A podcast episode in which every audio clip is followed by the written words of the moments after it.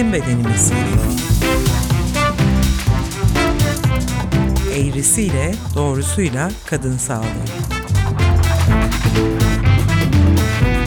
Irmak Saraç ve Deniz Koloğlu hazırlıyor ve sunuyor.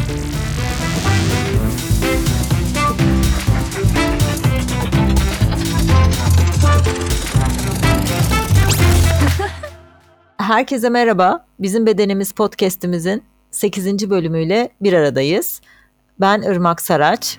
Ben Deniz Koloğlu. Ee, Aslı Karataş da şiddet, kadına yönelik şiddet, erkek şiddetinin e, hukuki boyutuyla bir aradayız tekrar. Aslı merhaba tekrar. Merhaba. Merhaba Aslı. Şöyle bu şiddetle ilgili dördüncü bölümümüz olacak. Daha önce de Münevver Hacıoğlu Yıldırım'la e, görüşmüştük. Bir psikiyatrist kendisi. Şiddetin psikolojik boyutunu ele almaya çalışmıştık. E, bir de Irmak şeyi söyleyebilir miyiz? Biz neden şiddeti konuşuyoruz kadın sağlığı programında? Onu bir kısaca bize hatırlatır mısın dinleyicilerimize? Neden şiddeti konuşuyoruz? Çünkü aslında kadına yönelik erkek şiddeti bir halk sağlığı sorunu. Bizim programımızda hem de toplumsal cinsiyet temelli hem de halk sağlığı temelinde konuşuyoruz kadın sağlığını. O yüzden de bunu konuşmamamız olmazdı aslında. Hukuki boyutunu niye konuşuyoruz? Çünkü kapsamlı bir şekilde ele almak istiyoruz. Bütüncül yaklaşımdan kastettiğimiz buydu en başta programı tanıtırken. Aslı da bu yüzden konuğumuz. Çünkü birbirine tamamen bağlı hikayelerde. Yani şiddeti önlemediğimiz müddetçe psikolojik boyutundan da konuşmak zorunda kalacağız. E, hukuk da bu anlamda caydırıcı niteliğe sahip. İşte bunun niye caydıramadığını da konuşacağız. Türkiye hukukunun uygulaması ve e, yani bütün kapsamıyla. Aslında geçen programda biz niyetimiz yoktu ama çok güzel bir İstanbul Sözleşmesi girişi yaptık. Ona devam edeceğiz bu programda. Onun dışında aile ev içi şiddetin tanımını yapmaya çalıştık birlikte. Yani sen zaten yaptın. Biz çanak tutmaya çalıştık. Erkek şiddet, eril şiddet bunu konuştuk ve toplumsal cinsiyet eşitsizliğiyle bağlantısını çok güzel anlattın bize. Ve de erkek şiddetin türlerine bir girizgah yaptık. Yine hukuksal tarifiyle ve bir şekilde çok önemli bir ben kişisel olarak mağdur dememeyi öğrendim geçen hafta. Şiddet mağduru değil, şiddete maruz kalan insanlar. Doğru mu Aslı? Kesinlikle öyle. Pardon burada bir araya girebilir miyim? Şimdi Feminist Bellek podcast serisinde de kadına yönelik şiddetle ilgili bir bölüm var. Orada da Gülsün konuşuyor Mor Çatı'dan ve şöyle bir şeyden bahsediyor. Kadınların hiçbir zaman mağdur olmadığı, kadınların mağdur oldukları, edilgen oldukları için değil sadece kadın oldukları için aslında şiddete e, maruz kaldıklarını. Tam tersi bu şiddetle yaşama yollarını, şiddet şiddetin olduğu ortamda yaşama yollarını buldukları için aslında tam tersi güçlü olduklarını, güçlü oldukları için de şiddete maruz kaldıklarını söyledi. Bu çok hoşuma gitti benim. Mağdur demiyoruz, şiddete maruz kalan kişi diyoruz ama bir yandan da şiddete maruz kalmasının nedeni de e, kadın olması olduğunu belirtmek istedim sadece araya girip. Çok çok güzel söyledin. Ben de buradan alıp e, şuna getirmek isterim. Aslında kadına yönelik şiddetin arttığı vakaların kadının işe başladığı, para kazandığı, boşanmak istediği, itiraz ettiği, özgürleşmek istediği, içinde bulunduğu tutsak halden hallerde arttığını görüyoruz. E, o şiddet vakalarının e, raporlandığı sebeplerde aslında bunlara rastlamak mümkün. Dolayısıyla tam aksine yani kadının e, aciz olmasından değil güçlü olmasından mütevellit maruz kaldığı bir şiddet söz konusu. Burada da erkeklik krizine belki değinmekte fayda olur. Başka zamanlarda belki başka podcastlerde burada zorlamayalım konuyu. Evet. Ama evet güçlendikçe birileri de bunlar rahatsız olmakta zihniyet olarak. Feride Acar'ın ben de bir nota almıştım. Onu hatırlatmak istiyorum. Öncelikle diyor ki kadınlar ilişkinin değil şiddetin bitmesini isterler. Bu da söylediğin şeye ırmak herhalde bağlanıyor. Ve bir cümlesi var. Kadınlara uygulanan şiddet, kadınlara kadın oldukları için uygulanan şiddettir. Kadınlara kadın olmaya ilişkin bir takım beklentiler, değerler ve roller yüklendiği için kadınların katlandığı şiddettir. Çok acayip bir şey gerçekten. Dolayısıyla biri şiddet gördüğünde, şiddete maruz kaldığında nasıl, niye oradan çıkamıyor diye ötekileştirmeden önce arka planını okuyabilmek, e, empati kurabilmek lazım diye burada noktaya koyalım. Şeyi sormak istiyorum Aslı. daha önceki bir söyleşinde rastlamıştım. Bu şiddete maruz kalan insanların duygu durumlarının yargı sürecine etkileri. Bu ne demek diyecek belki dinleyicilerimiz.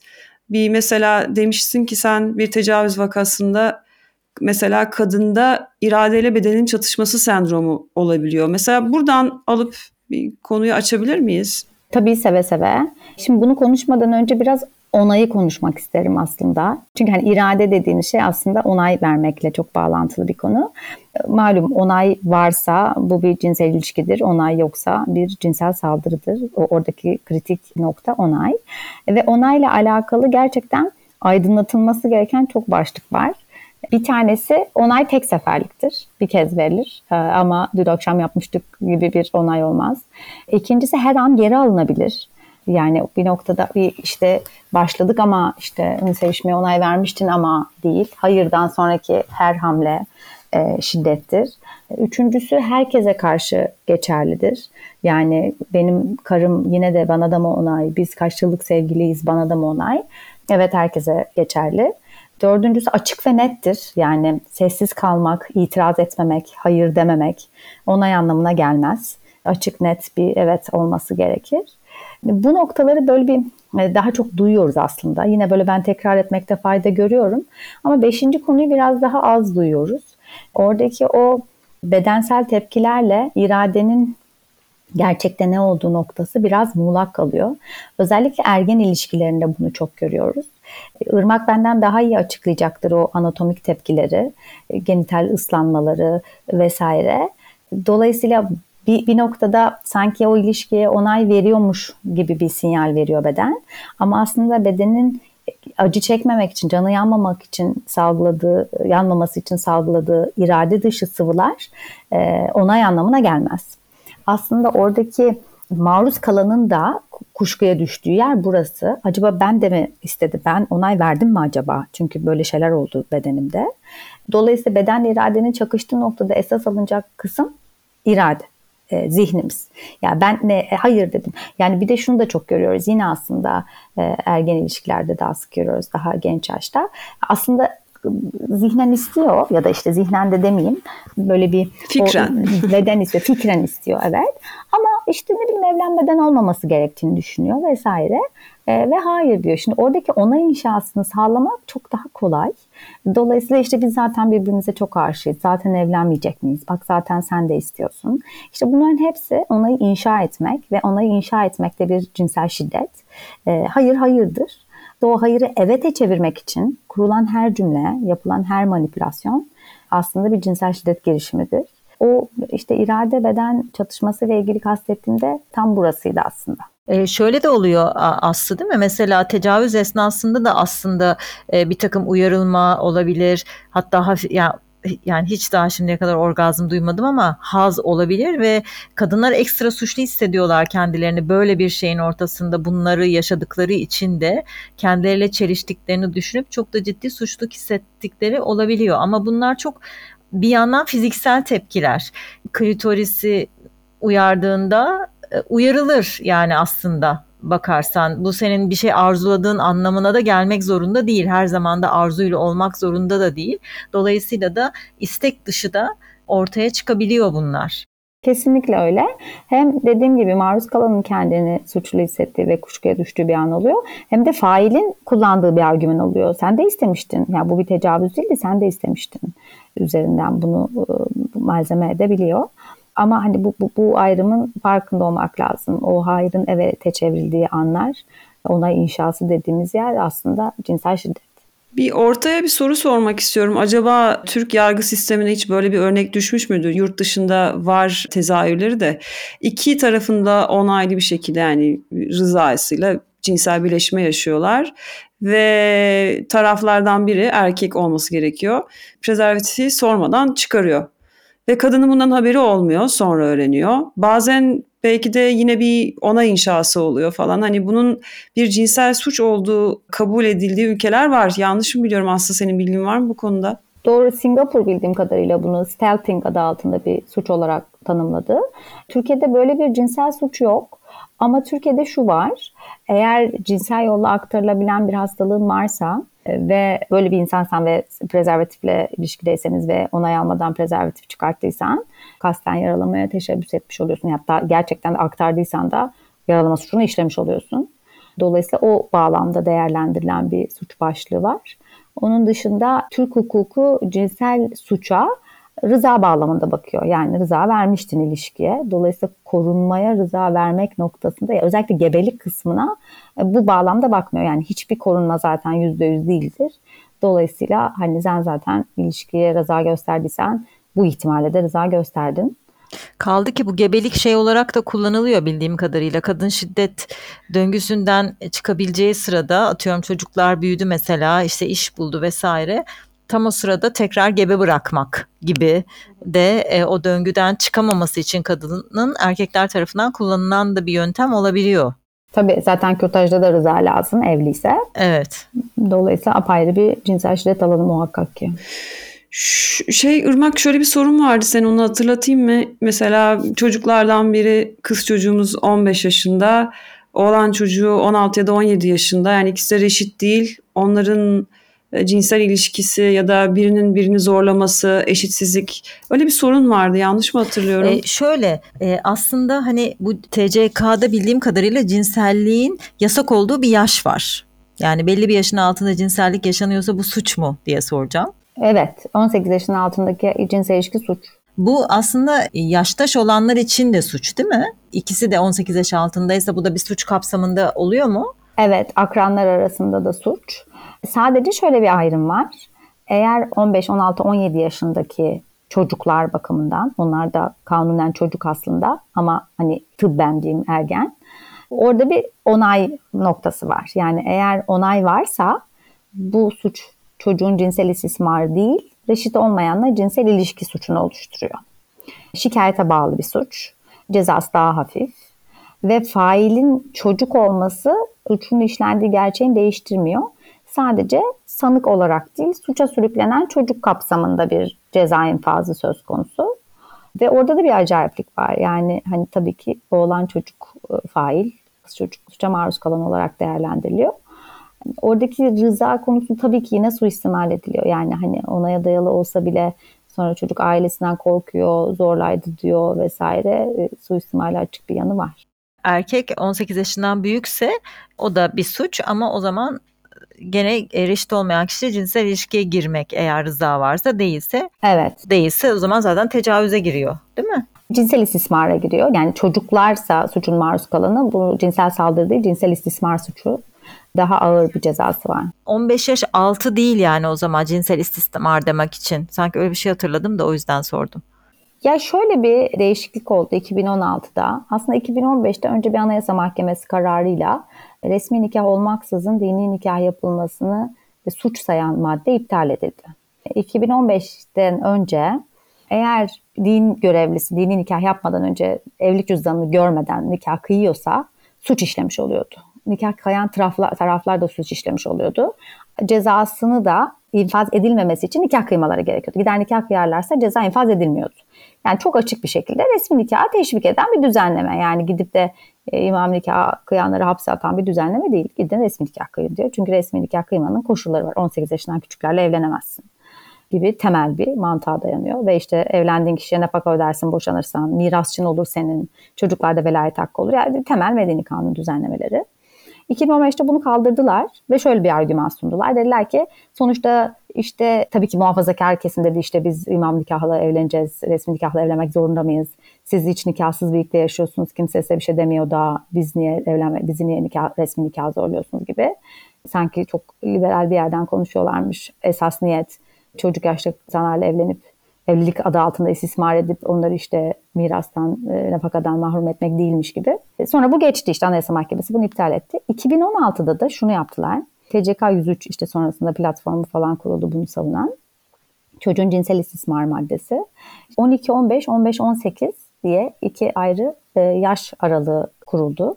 Ve normalde bu suçun 15 yaşından küçük bir çocuğa işlenmesi halinde ceza 15 yıldan az olamaz gibi bir düzenleme vardı. 15-18 yıl gibi bir yıl değişiyor Şimdi 3'te 2 artırılır öyle olur böyle olur. Yani böyle üst hadden en üst hadden ceza verilir. 15 yaşından küçüğe işlenirse bu suç en üst hadden ceza verilir idi. 2016'da yaptıkları düzenlemeyle bu 15 yaşı 12'ye düşürdüler. Yani 12 yaşından aşağı bir çocuğa, küçük bir çocuğa işlenmesi halinde en üst hadden ceza alır. 12-15 yaş aralığında işlenmesi halinde daha az ceza alır hale getirdiler.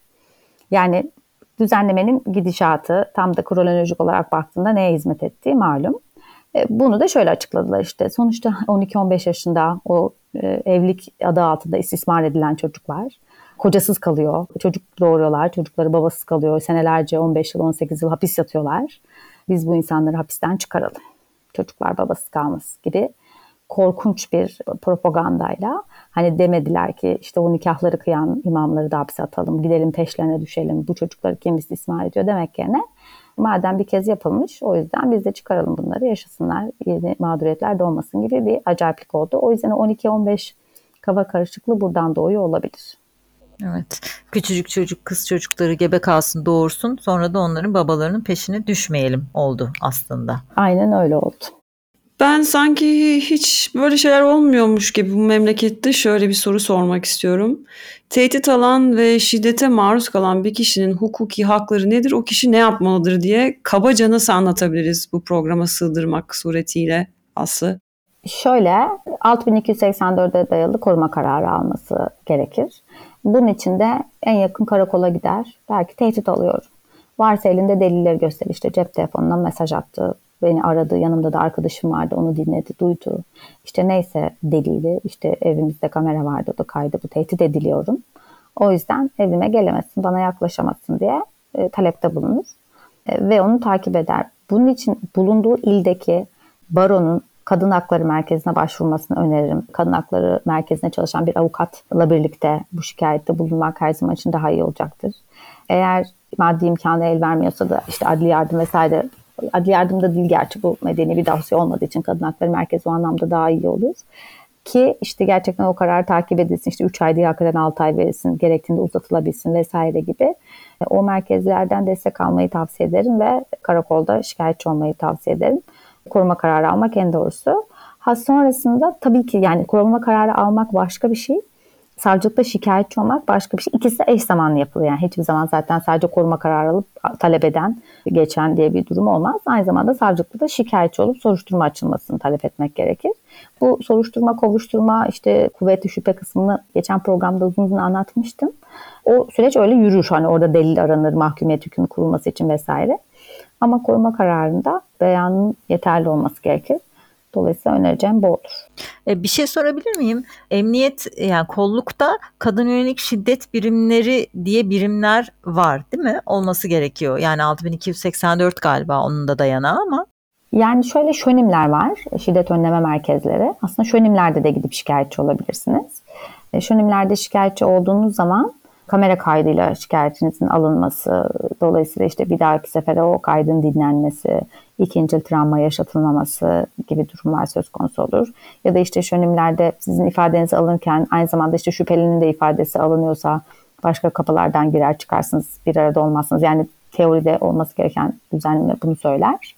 Dolayısıyla şönimlerden de tabii ki bu desteği almak için başvurabilirsiniz. Yani şey diye de duydum da asayişin içinde de kadın yönelik şiddet birimleri var. Aslında karakollarda da olması gerekiyormuş ama karakola sorduğunda genelde bizde yok diye bir cevap ben, alabiliyor Ben de hiç görmedim açıkçası. ben hani benim bilgi eksikliğim diyeceğim ama hani olmamasından mütevellit olabilir. belki merkez ya da görün, görünürde bir şey vardır da işlevsel de değildir belki. Hani kanunen hani kanunda varsa belki kurulması falan gibi bilmiyorum. evet yani şöyle mesela kanunda daha doğrusu İstanbul Sözleşmesi'nin bir cinsel şiddet hotline mecburiyeti de var. Öyle bir yükümlülük de yüklüyor e, taraf devletlere ki ne yazık ki biz artık taraf değiliz. Orada da 24 saat ulaşılabilecek bir kamu yani kamunun opera ettiği bir telefon attı işte alo bilmem kaç cinsel şiddet hattı olmalı. Öyle bir şey de yok. Kurulmadı hiç. Onun yerine kadesi yaptık. O da işte aynı sayılır falan gibi bir şeyler söylemişlerdi. Dolayısıyla hani evet bazı olması gereken şeyler yazıyor ama fiilen hepsinin uygulandığını görmüyoruz. Bir küçük de bilgi hatırlatmak istiyorum. İlk programlarda konuşmuştuk Aslı. Senleyken de bir hatırlatalım dinleyicilerimize. 2018'de gerçekleştirilmiş toplumsal cinsiyet eşitliğinin izlenmesi projesi kapsamında belirlenen bir veri şu. Ee, toplam Türkiye'de 144 kadın sığınma evi varmış. 2018 tekrar hatırlatayım. Şiddet yani şönimler ise toplam 79 ilde hizmet vermekteymiş. Yani bazı illerimize gerek yok herhalde şiddet uygulanmıyor orada. Bir de orada il merkezlerinde var mesela. Hani sen il merkezine 50 kilometre uzakta bir ilçedeysen erişebileceğin bir yerde değil. Evet.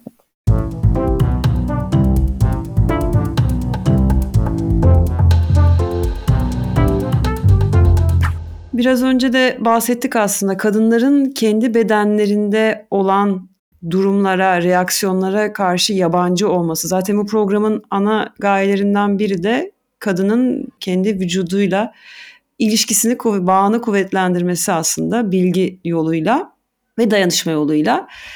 Sen de söylemişsin Sebuka 2019'da blogda yazmışsın. Yaşanan durumun adını koyabilmek onunla mücadele etmede çok önemli bir araç haline gelebilir demişsin Aslı.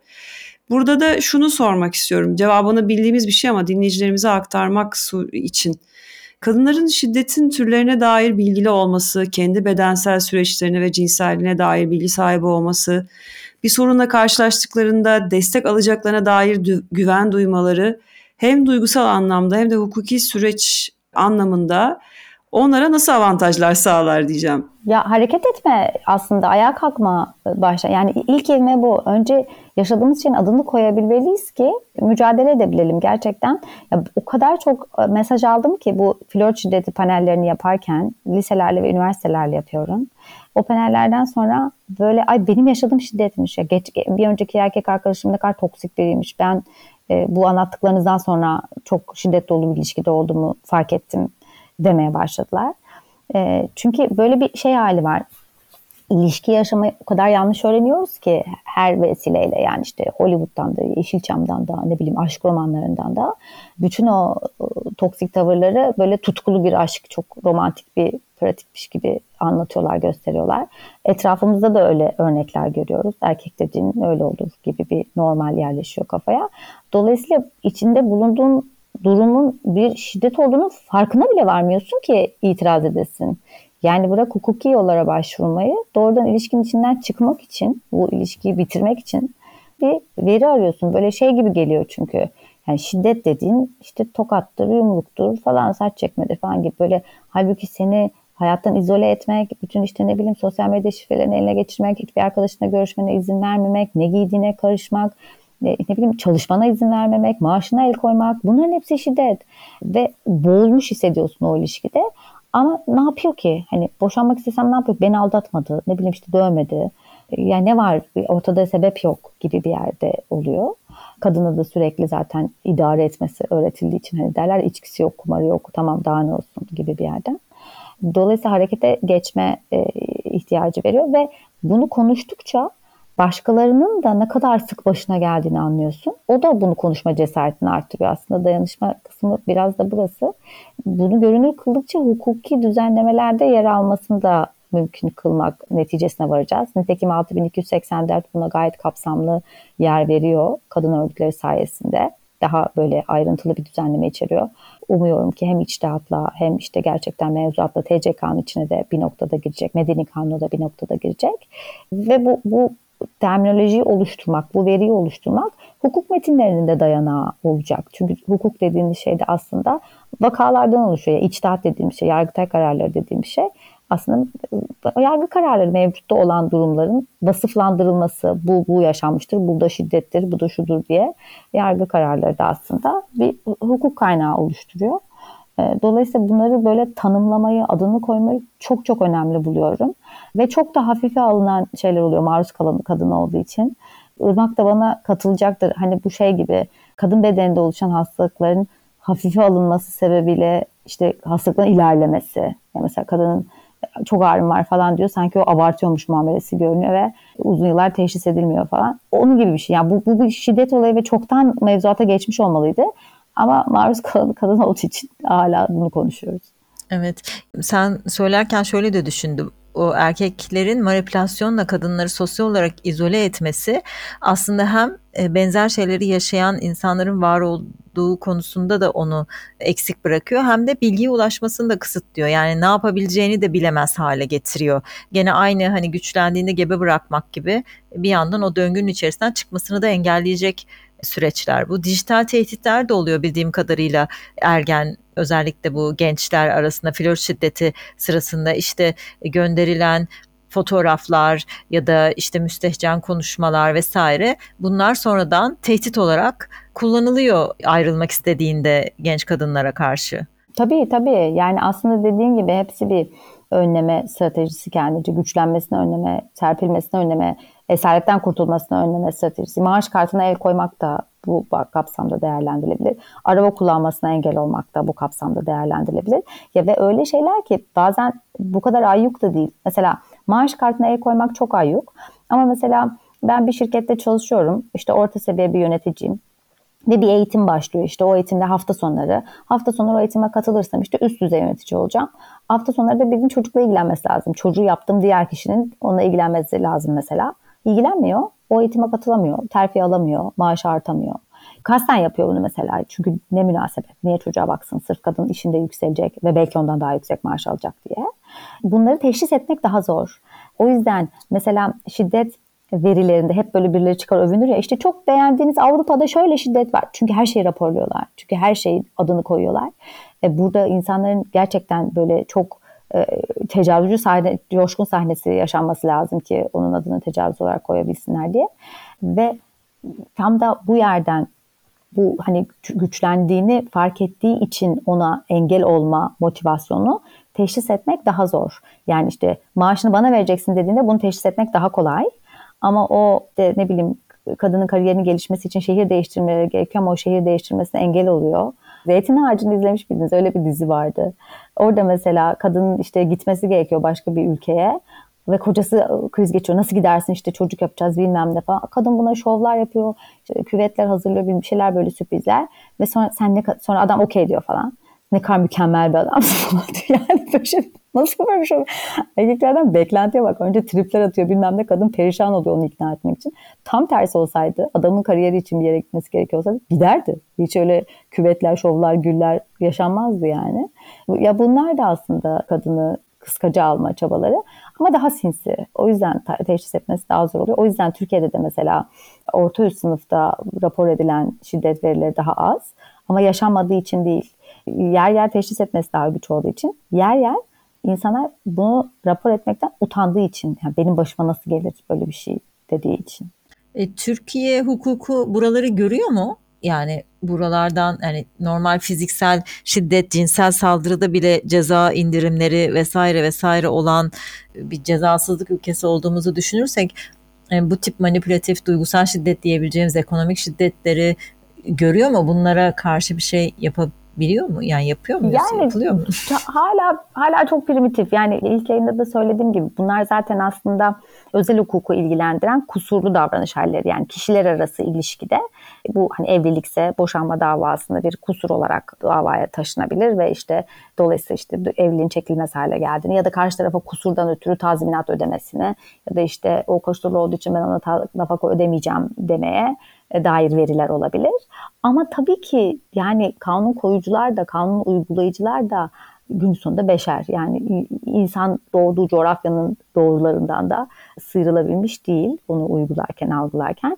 Yani şöyle kararlar var mesela. Kadın erkek arkadaşı daha doğrusu erkek olan arkadaşlarıyla e, Uludağ işte daha eğlenmeye gittiği için ahlaka aykırı bir hayat sürüyor ve çocuğun velayetini hak etmiyor falan. Böyle kararlar var mesela. Bunu tam tersini şeyde göremez. Erkek versiyonunu göremezsin.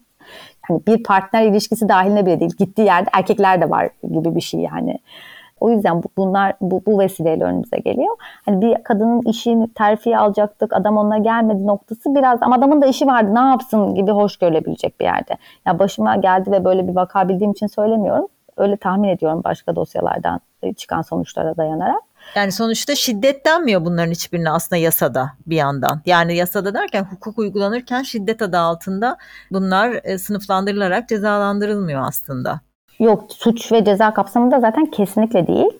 Sadece dediğim gibi bu işte boşanma davasında bir kusur olarak masaya konabilir. İşte bir haksız fiil olarak belki değerlendirilebilir. E, manevi tazminat gerektiren falan. Yani suç olarak böyle bir ım, tanımlanan bir yeri yok. Böyle bir manipülasyon, işte kişi duygusal şiddet gibi bir tanımı yok. Gerçi zaten hani o tanımlar yapılsa bile ceza indirimi üstüne ceza indirimi verilen bir ülkede infaz edilmiyor. Yani infaz konusuyla ilgili belki hani ayrıca da uzun uzun konuşmak lazım. Böyle öyle bir halde ki şu an ya ben anlayamıyorum düzenlemeyi. Böyle okuyor yüz kere okuyorum. Önce bir işte 5 yıldan alta olunca aşağı olursa böyle olur, üstte olursa böyle olur. Önce açık cezaevine gider, dörtte birini yatar, öyle olursa böyle olursa. Böyle bir hesap yapıyorsun. Hiç hesap hiç hapis yatmıyor. Çıkıyor yani bir noktada çık çünkü açık cezaevi dediğinizde hapis yatmak değil. Dolayısıyla yani bilmiyorum cezaevlerinde yer olmadığı için böyle bir şey mi girişler. Hiç hiç infaz edilebilir halde değil. Artık sonlara doğru yaklaşıyoruz. İstanbul Sözleşmesi'ne e, ve 6284 sayılı kanuna değinmeden edememiştin zaten. Hatta girizgahı öyle yapmıştık programa. Şöyle bir soru sorup hani daha bu konuyla ilgili aktarmak bir şey olur mu diye hatırlatayım. İstanbul Sözleşmesi'ne taraf bir Türkiye Cumhuriyeti ile İstanbul Sözleşmesi'nden çekilmiş bir Türkiye Cumhuriyeti arasındaki temel farklılık nedir? Bunun alt sorusu da hani 6284 onun iç tüzüğü müydü? Doğru mu? Jargonu, terminolojiyi doğru mu kullanıyorum? İç tüzüğü değil tam olarak. Şöyle aslında 6284 sayılı kanun bir kanun. Türk Ceza Kanunu gibi, Türk Medeni Kanunu gibi, ne bileyim işte trafik kanunu gibi Türkiye'de geçerli olan bir kanun meclis tarafından yapılıyor ve meclis tarafından ilga edilebilir yani yürürlükten kaldırılabilir meclisteki e, çoğunluğun sağlanması halinde. Ve İstanbul Sözleşmesi 6284'ü gibi bir düzenlemeyi yapılmasını öngördüğü için 6284 resmi gazetede yayınlanmış ve yürürlüğe girmişti. Ee, İstanbul Sözleşmesi'nden çıkılsa da 6284 yürürlükte. 6284'ün kaldırılması için yine bir meclis kararına ihtiyaç var. Onun kaldırılması kanunu yapılmasına ihtiyaç var.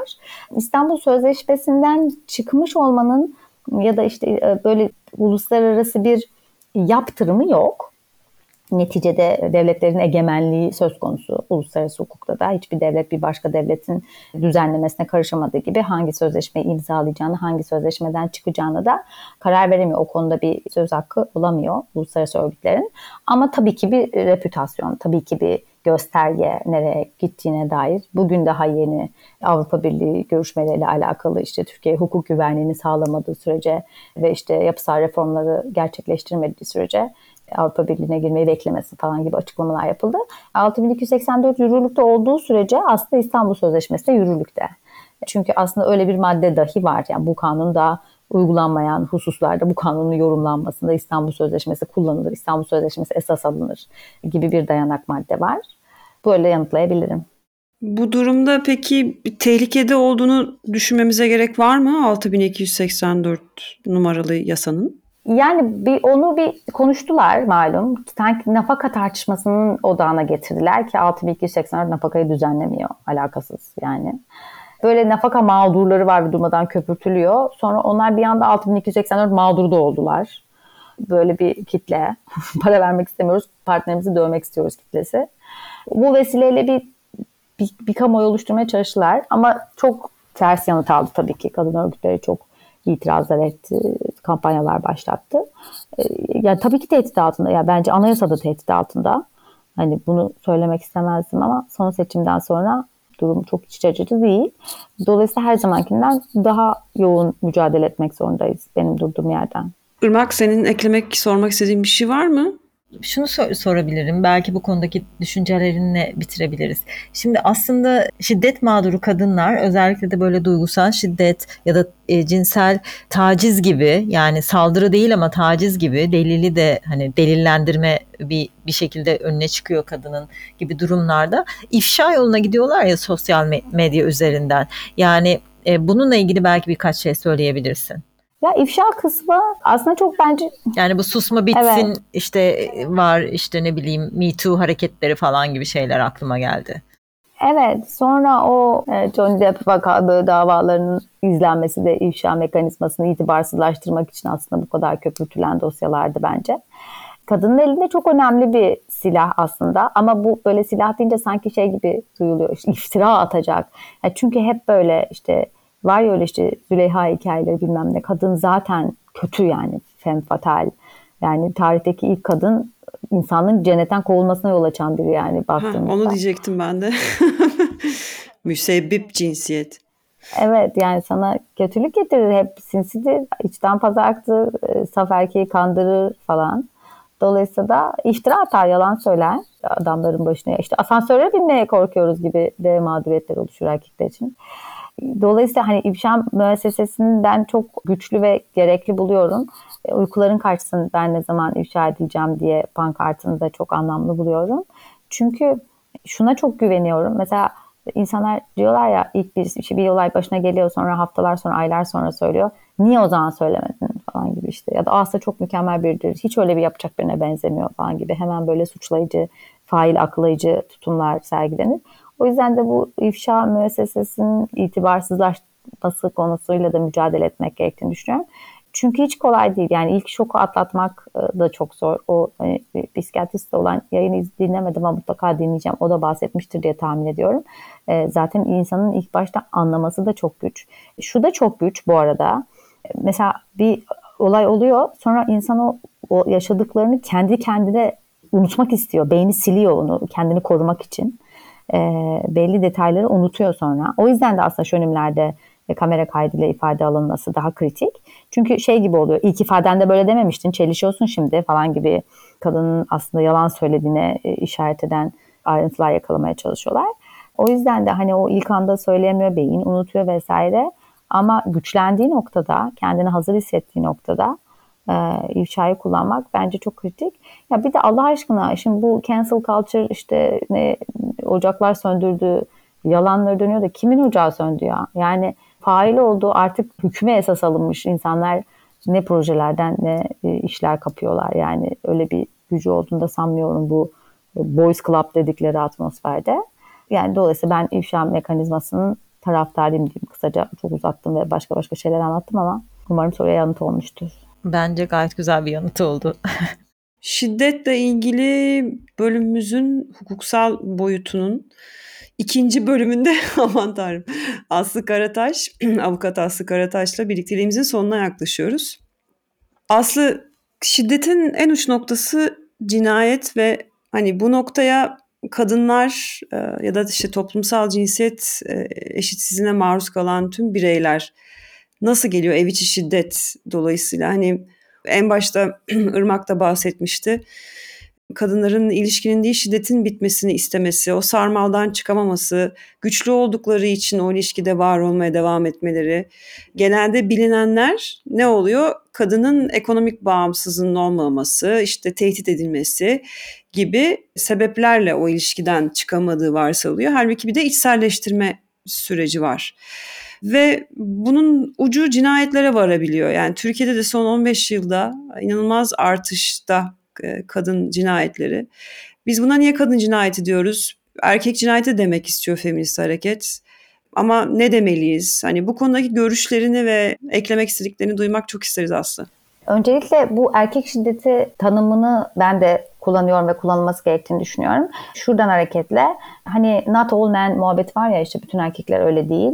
Evet bütün erkekler şiddet faili değil, bütün erkekler katil değil ama katiller hep erkek. Buradan bakmak lazım meseleye. Bu noktada katillerin erkek olmalarından doğan fail olmaları noktası da var. O yüzden toplumsal cinsiyete dayalı şiddet diyoruz.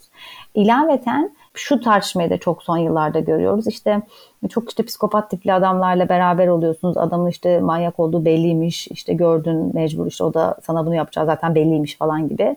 Yine mağdur suçlama deniyordu ona işte biliyorsunuz. O sanki o seçimler onu sağlıyormuş. O kadının yaptığı seçim ona yol açıyormuş gibi. Birincisi kadının o, kadınların diyeyim tırnak içinde psikopatlarla birlikte olmasının altında yatan nokta da yine e, kadın yönelik şiddet. Çünkü hani diyor erkekler olmasa sizi kim korurdu? Erkekler bizi kimden koruyor? Yani zaten kadınlar o psikopat erkeklerin kendilerini koruyacaklarını, o şiddet yüzlerini onları yönelecek şiddete karşı yönelteceklerini e, umuduyla öyle tiplerle birlikte oluyorlar. Yanı sıra aslında yani Ceren Özdemir cinayetini düşünün. Kadın sokakta yürürken hiç tanımadığı bir adam tarafından katledildi ve fail sonrasında şey dedi. Zayıf, ufak tefek bir kadındı. Onun için kolayca öldürebileceğimi düşündüm. Onun için onu seçtim. Yani kadın olduğu için onu seçti aslında. Öldürebileceğini düşündüğü için onu seçti. E, gücünü yeteceğini düşündüğü için onu seçti. Kadın olduğu için öldü Ceren Özdemir. E, ve onun gibi birçok başka kadın da yine kadın oldukları için öldürdüler. O noktada bu, bu, buradaki o cinsiyet noktasına odaklanmak da çok gerekli görüyorum. E, dönüp dönüp yine böyle bir takım art niyetli, kötü kalpli, sığ insanlar diyeceğim. Şey diyor işte daha çok cina şeye bakın ölüm sayılarına bakın erkekler daha çok ölüyor. İşte savaşlarda daha çok ölüyor, iş kazalarında daha çok ölüyor ya da cinayetlerde daha çok ölüyor. Yani yine burada ölenlerin cinsiyetine değil, öldürenlerin cinsiyetine bakmak lazım. O daha çok ölen erkekler de yine erkekler tarafından öldürülüyor. Dolayısıyla bu tanımların da yine çok büyük anlam ifade ettiğini düşünüyorum. Mutlaka bu, bu tanımların bu çerçevede kalmak gerektiğini düşünüyorum.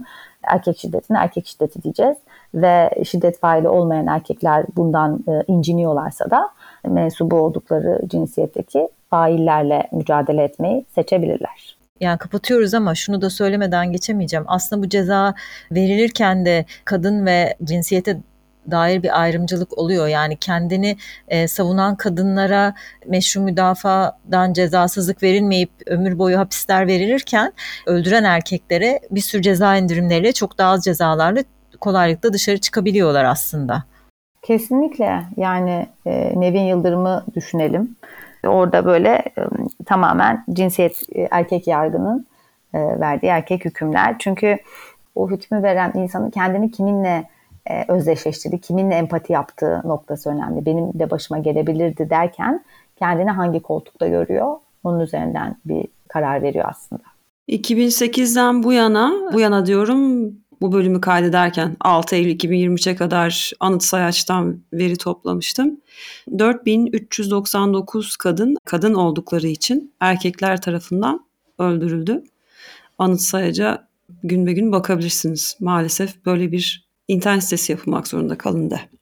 Aslı çok teşekkür ederiz. Ee, daha konuşacak çok şey var ama kulaklarda, zihinlerde yer ettiğini ümit ediyoruz bütün konuşulanların. Ben Deniz Koloğlu. Ben Irmak Saraç. Ve Aslı. Evet. Elim demeliydim o. Aslı Karataş yine aynı. Ee, hepinize şiddetsiz günler diliyoruz. Şiddetsiz ve sağlıklı. Ee, katılımınız için çok teşekkürler. Ben de çok teşekkür ederim davet için. Görüşmek üzere diyoruz. Görüşmek üzere. Yeni bir bölümde görüşmek üzere. Hoşçakalın. Hoşçakalın.